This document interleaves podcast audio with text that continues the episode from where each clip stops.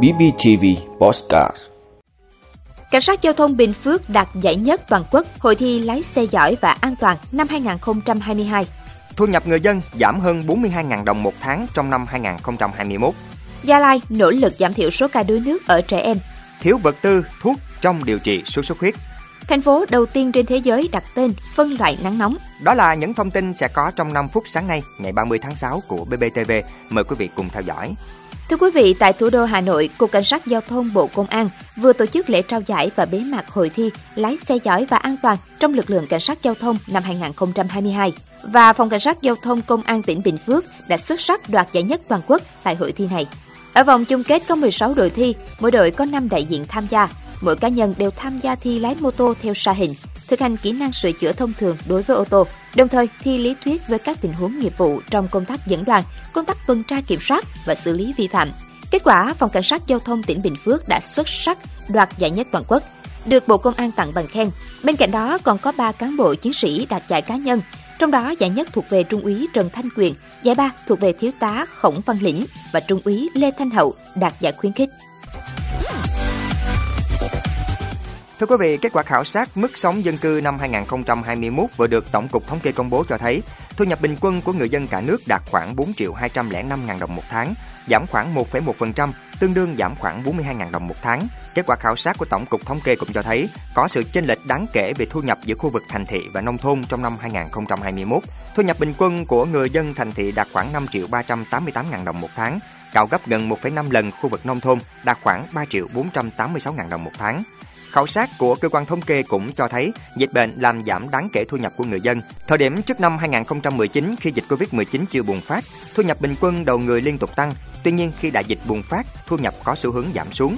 Theo Tổng cục Thống kê, trong năm 2021, vùng có thu nhập bình quân đầu người cao nhất nước là Đông Nam Bộ. Vùng có thu nhập bình quân đầu người thấp nhất cả nước là Trung Du và miền núi phía Bắc. Cũng theo kết quả khảo sát mức sống dân cư năm 2021, nhóm hộ giàu nhất gồm 20% dân số giàu nhất có thu nhập bình quân đạt 9.184.000 đồng một tháng, cao gấp 8 lần so với thu nhập của nhóm hộ nghèo nhất gồm 20% dân số nghèo nhất. Bên cạnh đó, tỷ lệ hộ nghèo năm 2021 là 4,4%, giảm 0,4% so với năm 2020. Trung Du và miền núi phía Bắc là vùng có tỷ lệ hộ nghèo cao nhất cả nước, với tỷ lệ hộ nghèo khoảng 13,4%.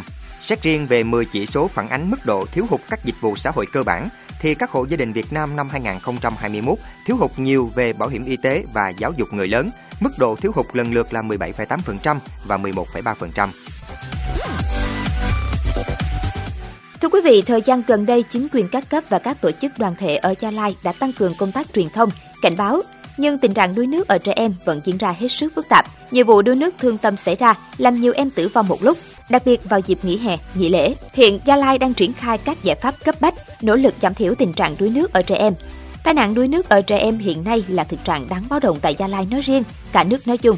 Chỉ trong 6 tháng đầu năm 2022, toàn tỉnh Gia Lai đã xảy ra 17 vụ đuối nước, làm 22 trẻ em tử vong.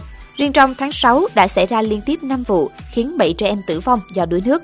Trang bị các kỹ năng về phòng chống tai nạn đuối nước và tạo môi trường sống an toàn được xem là giải pháp quan trọng. Cùng với đó, rất cần sự chung tay của toàn xã hội và mỗi gia đình để mọi người cùng quan tâm hơn nữa trong việc bảo vệ và chăm sóc trẻ em, nhất là vào dịp hè, lễ Tết, nhằm tránh các tai nạn thương tích đáng tiếc xảy ra. Thưa quý vị, đến nay, khu vực phía Nam đã có hơn 56.000 trường hợp nhập viện do sốt xuất huyết, trong đó số nặng chiếm gần 3%. Riêng thành phố Hồ Chí Minh có 10 ca tử vong, cao nhất cả nước. Trong khi đó, tình trạng quá tải các bệnh viện, các tuyến tại thành phố Hồ Chí Minh, thiếu thốn vật tư y tế và thuốc điều trị đang là nỗi lo ngại hàng đầu ở thời điểm này.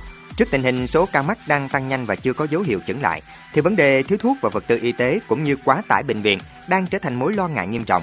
Qua kiểm tra thực tế, đồng thời trực tiếp chỉ đạo công tác chống dịch sốt xuất huyết tại thành phố Hồ Chí Minh, Thứ trưởng Bộ Y tế Nguyễn Trường Sơn đã yêu cầu các đơn vị chuẩn bị sẵn sàng cho công tác thu dung điều trị sốt xuất huyết, khẩn cấp triển khai nhiều giải pháp để giảm số ca mắc, hạn chế tử vong. Bộ Y tế cũng đã cho phép các bệnh viện tìm và thay thế bằng các loại thuốc điều trị có khả năng điều trị sốt xuất huyết tương ứng. Cục Quản lý khám chữa bệnh cũng bổ sung phác đồ chẩn đoán và xử trí cho bà mẹ mắc sốt xuất huyết và trong trường hợp đồng nhiễm Covid-19.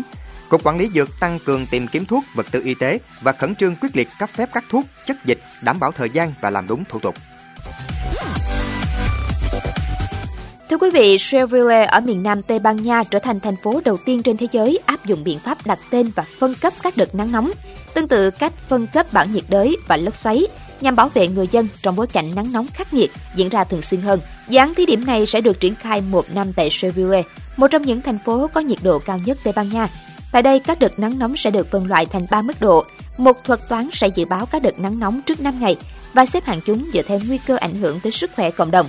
Đối với từng mức độ dự báo, chính quyền địa phương sẽ có những biện pháp hỗ trợ riêng biệt cho người dân như mở cửa bể bơi công cộng hay bố trí nhân viên chăm sóc y tế cho người cao tuổi. Giới chức thành phố đã nhanh chóng áp dụng hình thức phân loại nắng nóng này sau khi Tây Ban Nha trải qua đợt nắng nóng tới sớm kỷ lục. Theo Đài khí tượng quốc gia Amet, tháng 5 vừa qua, nước này ghi nhận nhiệt độ trung bình cao nhất trong vòng 58 năm và tần suất các đợt nắng nóng diễn ra cũng tăng gấp đôi so với các thập kỷ trước.